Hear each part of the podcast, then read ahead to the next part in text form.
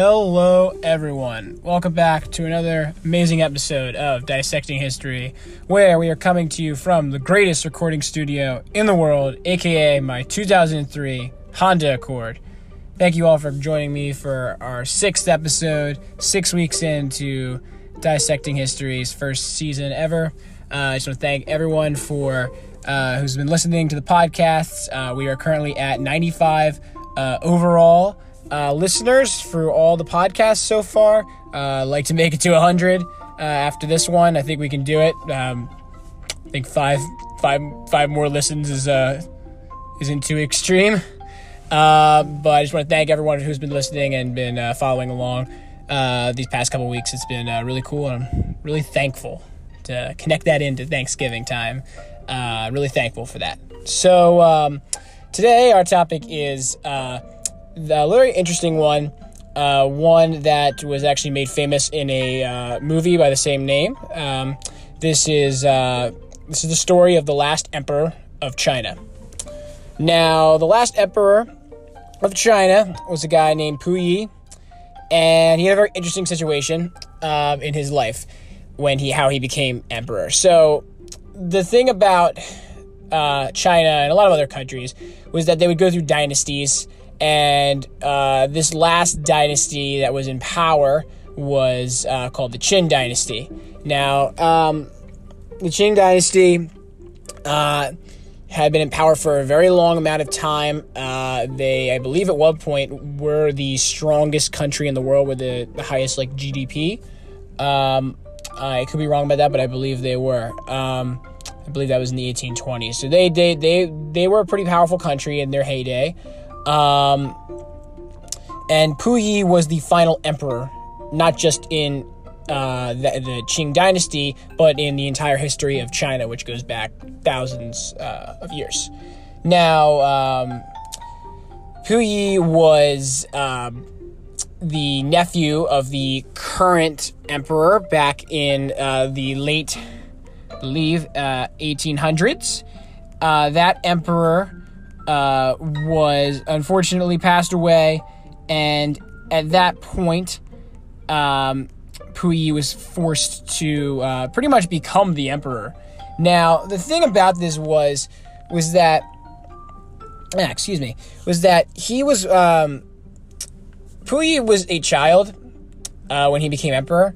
So this individual, this last, this the previous emperor, I guess the second to last emperor, if you will, he passes away, and the the most powerful person in the country, you know, under the emperor is a person by the name of the Empress Dowager. Uh, this is pretty much like the number one, I guess I'm gonna call wife or spouse of the emperor. Again, this is uh, this is a time in this particular country where you could kind of have like multiple wives. When I mean you can, that's not saying that's right, but in their culture that was the case. And this individual, the Empress Dowager, her name was Cixi. Uh, that's an awesome name, by the way. Um, it's spelled C I X I. Um, and she was basically the one in charge, interim at least, until they get a new emperor. So she was the one to determine who would the next emperor be.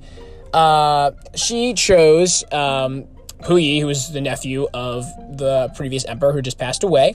And Puyi was literally just born in 1906. And they put him in front of the Empress Dowager, and she's like, Yep, that's it. That's him. He is the emperor now. Now, this is a small child. I believe he, I actually, I believe he was instated as the emperor in like, could be wrong, but I believe 1908. So he was about two years old when he became the emperor. Now, I don't know about anybody, but I, when I was two years old, I was drinking apple juice on my couch and watching VeggieTales. So, quite frankly, being the emperor at two is probably a is probably one of the probably the biggest accomplishment a person can get that early in life. I'd assume that they could achieve that early in life. So Puyi uh, probably didn't even realize. I, I, believe he even said he did say in interviews later in his life. Yeah, I didn't know. I had no idea what was going on when I became the emperor. I mean, he was a two-year-old. How, he didn't know any better. However, he was pretty much taken away from his parents, and forced to become the emperor of China. Now, at this point, China was kind of on a decline, hence why he was the last emperor of China. Um, they had experienced some issues in the past, uh, one of which being an event known as the Boxer Rebellion. We might talk about that in another podcast later down the line. Um, it was basically a group of individuals known as the Boxers, um, and they were a martial artist, martial arts uh, using uh, order, I guess you want to call them and they tried to take China. And Empress uh, Dowager Cixi actually supported them because at this time in world history, a lot of European as well as the United States, uh, a lot of European countries as well as the United States, because uh, that was a growing nation at the time. Um, a lot of these larger countries were kind of coming into China and like taking pieces of it and putting not in terms of literal conquest, but in a thing known as sphere of influence, where they basically there, uh, the United States, for example, and other countries as well, would uh, would come in to a country that wasn't as strong, i.e., China in this in this uh, in this uh, case, and they would kind of just, I mean, as it sounds like, they would influence China or any other of these uh, weaker countries and kind of put in their cultures, their ideas, and have more I guess, dominance over these countries without actually conquering them, if that's a good way of call, saying it. It's basically manipulation, I guess, but people could obviously see it, including the Boxers. And the Boxers and Cixi were not happy with this, and the Boxers basically just joined China's government and tried to fight off and kick out uh, not just people from other nations, but uh, also Christians in general, because they really hated them. Um, and the United States, along with a bunch of other countries, was like a nine, nine like a or eight or nine nation alliance that just came in and just completely just had to put a stop to it. And that, and this was 1901, I believe.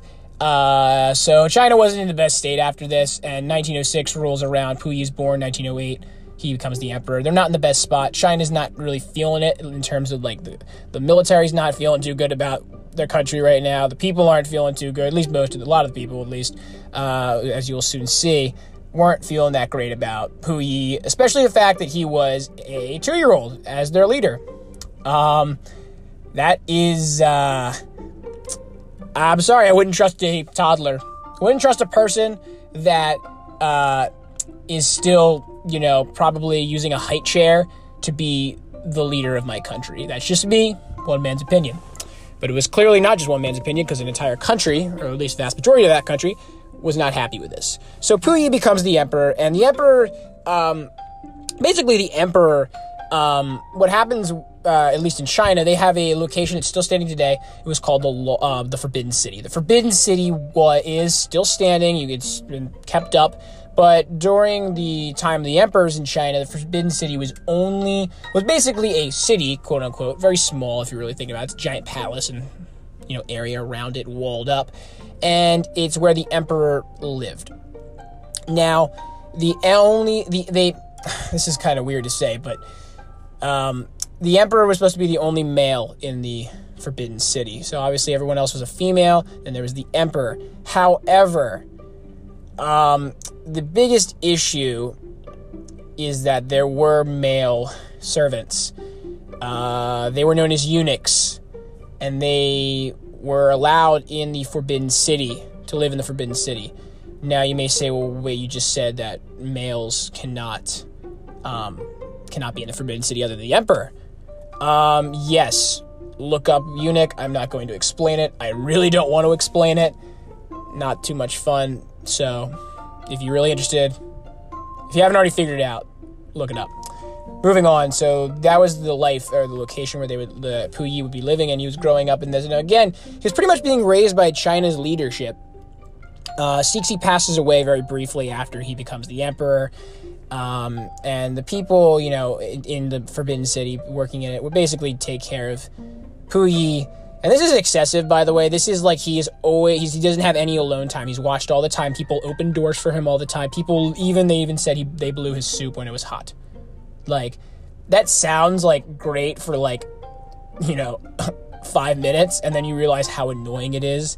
And the problem is this kind of makes a person very like you know I would assume make a child bratty when they're being just you know waited on you know all the time and it did. They did say he became kind of a jerk. Um, he even admitted to himself, so I guess he has some decent self awareness. That basically he abused the eunuchs, and he, since he was the emperor, he basically could he, whatever thing he said went. And again, when you're a small child in complete power, that is a very scary situation. He has said to have, for fun, because he's a psychopath, I guess. Um, he, for fun, he basically told the eunuchs, "Eat dirt. I'm the emperor. Eat dirt. You have to do it." And they did because it was either that or you know, getting executed probably. So yeah, Puyi was basically became a little brat uh, when he was a kid, and you know, he, he they said he flogged, you know, basically like whipping, beating up. He, you know, he kind of beat the tar out of um, uh, the the eunuchs uh, for fun he, you know, became a spoiled kid. He was the emperor. You know, he's basically he was basically Kuzco from the Emperor's New Groove. Uh, for all you millennials out there, um, another great movie, by the way, underrated. Anyway, but that's basically the best way I can describe Puyi uh, to put a face on him. Um, but anyway, Puyi reigns. And when I mean reigns, I mean I don't really think he makes many decisions. Um, but eventually, 1911 comes around. 1911, the military of China and um, the people are done. They've had enough of this crap. They want to change the government from a uh, dynasty, from an empire, um, to more of a democracy. Um, so they there's a rebellion. There's a then they take over, and they basically come to the Forbidden City after they've basically taken the entire country and they basically say to the people, obviously not to Puyi, because Puyi is a kid at the time, they basically say to the leadership uh, of the Forbidden City, you know, the people who are actually adults running in the place, basically say, okay, we're not, like, we'll let you live, and we'll even let Puyi live, but, like, you have to keep him in the Forbidden City the rest of his life. He can't leave the Forbidden City because obviously there were some people that supported the dynasty, um, and there were loyalists, obviously, and seeing Puyi, just seeing his presence, letting him, the fact, if they let him walk around and be a normal person, they, it could give them a little bit of hope that they could have a rebellion. So they kept him inside the Forbidden City, kind of as a pet, in a way. I mean, it was a sign of, yeah, this new China has taken over and we're pow- more powerful than the Emperor, so don't try to, you know, stage a rebellion. And so this new emperor, this new government uh, takes over. Puyi has no idea what the heck's going on. They basically still tell him, "Yeah, you're the emperor," and whatever. He's basically a puppet. I mean, he does nothing. He's whatever the emperor. He has the title, but nothing else. He has no power. Um, so he's in the Forbidden City, and they basically tell him, "You can't leave." And this is the sad part too, because he couldn't even see his mom. And later down the line, I mean, to to avoid from going into an even longer story, he his mom does pass away, and he's not even allowed to to go to her funeral, which is outside of the Forbidden City. And, and that's that's truly sad. That's the one sad thing. One of many sad things about this poor guy, Puyi. I mean, he just he didn't ask for this life, but he became he got this life, and uh, I mean, seemed like it did humble him. He goes through a lot more experiences than this. That seems like it made him more down to earth. Um, but yeah, I mean, no way. I mean, he he got a pretty bad deal. As great as it sounds initially, and as much of a bad guy he sounds initially, you know, being a little spoiled brat, he does it doesn't go it all goes south very quick for this guy, and that that's this is the beginning of this. So Puyi's stuck in the Forbidden City, still thinking he's the emperor, and still confused that he can't leave the Forbidden City. And he, he's educated by a guy um, named Reginald Johnston. He's a you know an intellectual um, in, from Britain, and he teaches him you know, teaches him manners. And he's allowed in the Forbidden City, like, he just can't sleep over, basically. he can come in and come out. Uh, and that's kind of, he's becomes one of his closest friends, uh, because, again, everyone else is just his servant. And yeah, and they're all trying to keep up the facade that you know, he's, he's still the leader of the country. Because at this point, he's starting to realize, oh, wow, I am the emperor. It's more than just, oh, this is fun, I'm a little kid. He's now, like, kind of gaining some more, like, understanding, oh, I'm the emperor. Which is kind of funny because the fact they probably could have just said, like, they didn't even have to tell him he was the emperor when he was little. He probably would have forgotten it. Maybe, I don't know. But in any case, he now knows. He definitely, without shadow of a doubt, he thinks he's the emperor, even though he's not, which is a very ironic twist at this point.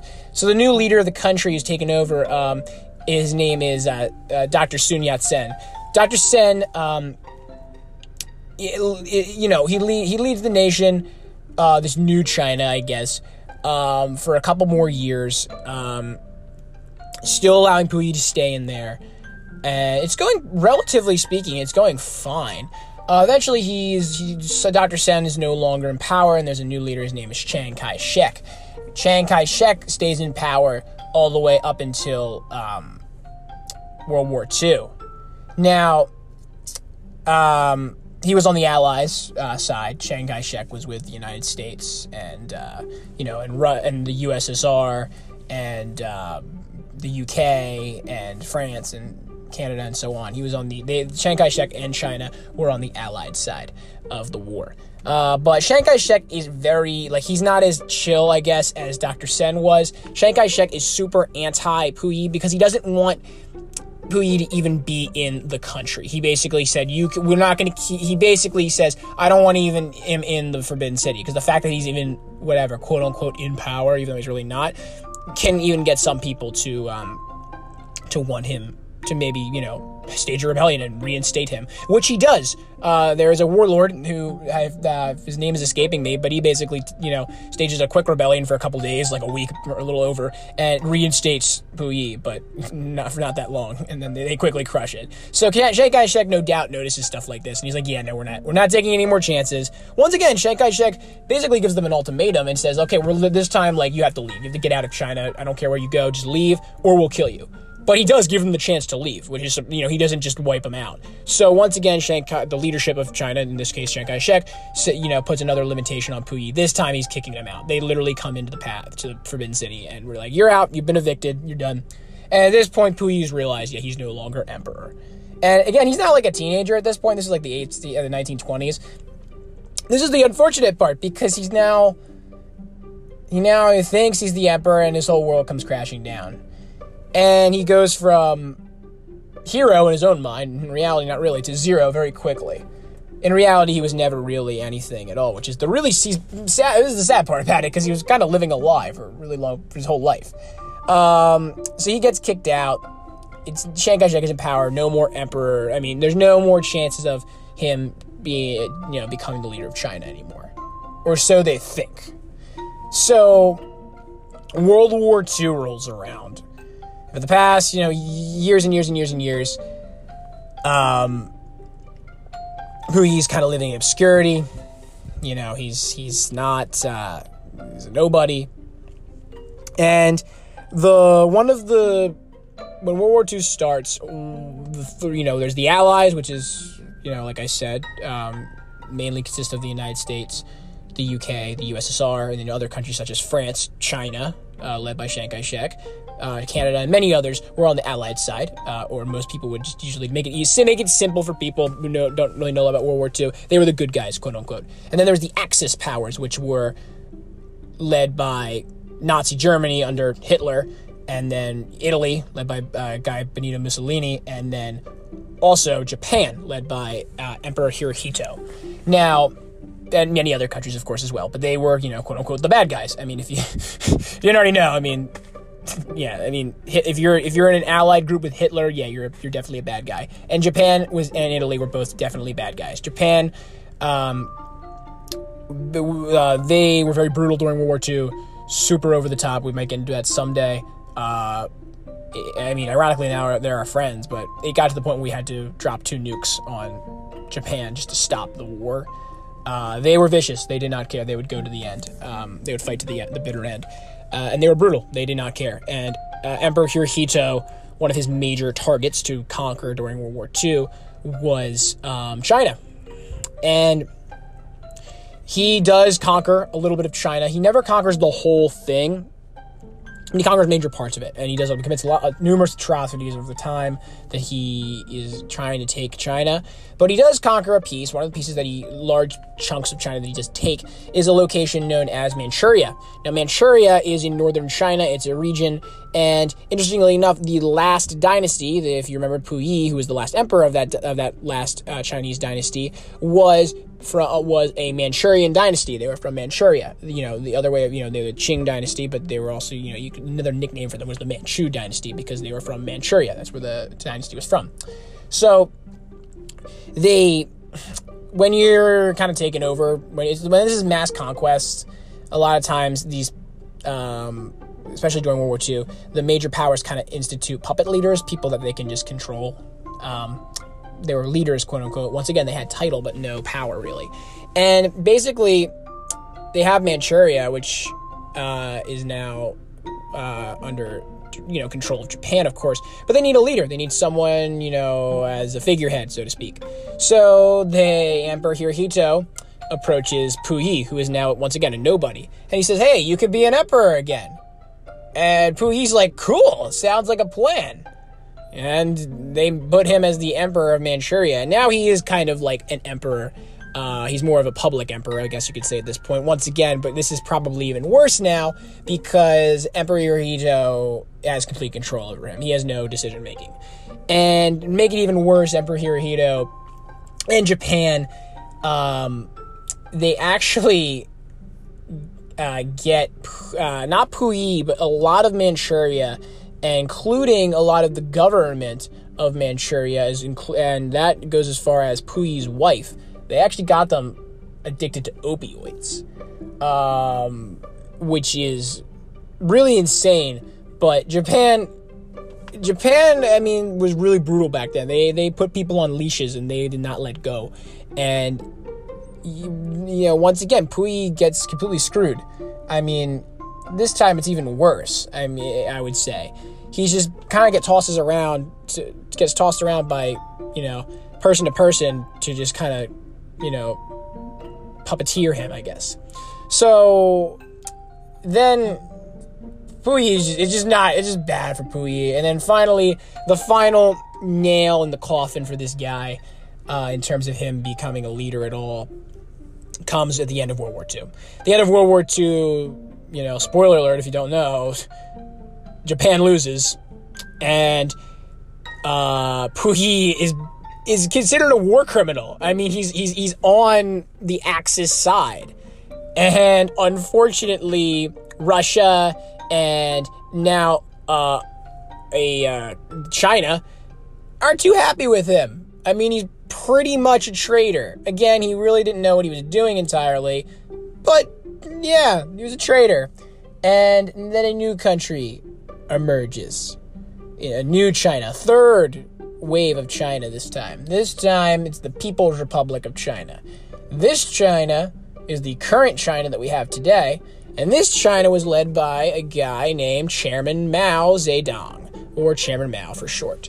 This guy was up there with the the Hitlers and the Stalins of world history. This guy was a brutal dude. He was a communist leader and tried to really institute real communism into China. Um, and under the control of the new People's Republic of China, Puyi is put in prison for pretty much a decade, I believe. And by the time he gets out, I mean, he's a nobody once again. But by the time he does get out, well, the reason they really release him is they're like, ah, he's he's harmless now. I mean, he's done, you know, he's he's served his sentence, and that sentence was pretty much not just ten years; it was like a lifelong sentence. This guy just just couldn't catch a break. Um, and he was released from prison and lived, uh, I believe, another like 10 years or so into the 1960s, I believe. Uh, and then he, he passes away uh, in the 1960s. Uh, there was a movie based on his life called The Last Emperor. It's a pretty good movie, actually. Um, and, you know, rather uh, sad ending for Puyi. Puyi uh, just was a guy that just really didn't get it. He couldn't catch a break, this poor dude. But unfortunately, there's a lot of people like that maybe not like on a grand scale like him, but there's people in the real world that kind of just get tossed over side, you know, from person to person who just controls them. And life lessons, you know, when you dissect this moment in history. Um, don't, don't uh, be a doormat. Puyi kind of just, he really, he, uh, he was not prepared for any of this. I will say this. That's the unfortunate part. Can't blame him for that. But he he he walked himself into a lot of things. Once I mean, once China was over, once he was kicked out of China, that should have been his out. But uh, he, he couldn't let it go. He couldn't let go that he wanted to be an emperor. And unfortunately, uh, that caused him to be easily manipulated. So, Uh, you know, unfortunate case. Interesting life story, though. Puyi is a very interesting figure in world history. Um, and just a just very compelling story. Uh, tough life for sure, but uh, that that that's life sometimes for people, um, and that's just that's just the nature of history, I guess. There's a lot of situations like Puyi, um, and you know, I just I thought this was a very interesting story. I remember when I first learned this uh, a few years ago, I was very interested in it. I I really enjoyed um, really enjoyed uh, just hearing about the end of old China and the emergence of new China, how China is today. Um, and Puyi was kind of like the part of that transition period, uh, uh, you know, making China from an empire to, you know, the country that it is has become today. Um, you know, China's on the rise again. You know, China keeps bouncing back. They go down, they go up, they go down, they go up. Uh, they're they're they're going up right now. Um, and yeah, so you know, Puyi is just a uh, uh, is, is a major part of Chinese history and a very and a major part of world history, and a good example of uh, very unfortunate circumstances. Um, so uh, that is uh, today's episode. Uh, it was the the life of the last emperor of China, uh, Puyi. I hope you guys enjoyed this uh, this podcast. Um, and uh, thank you once again for uh, you know all your support. Let's get to 100 overall listeners, uh, and uh, I will see you all again in the next podcast. Thanks, guys. Have a good one.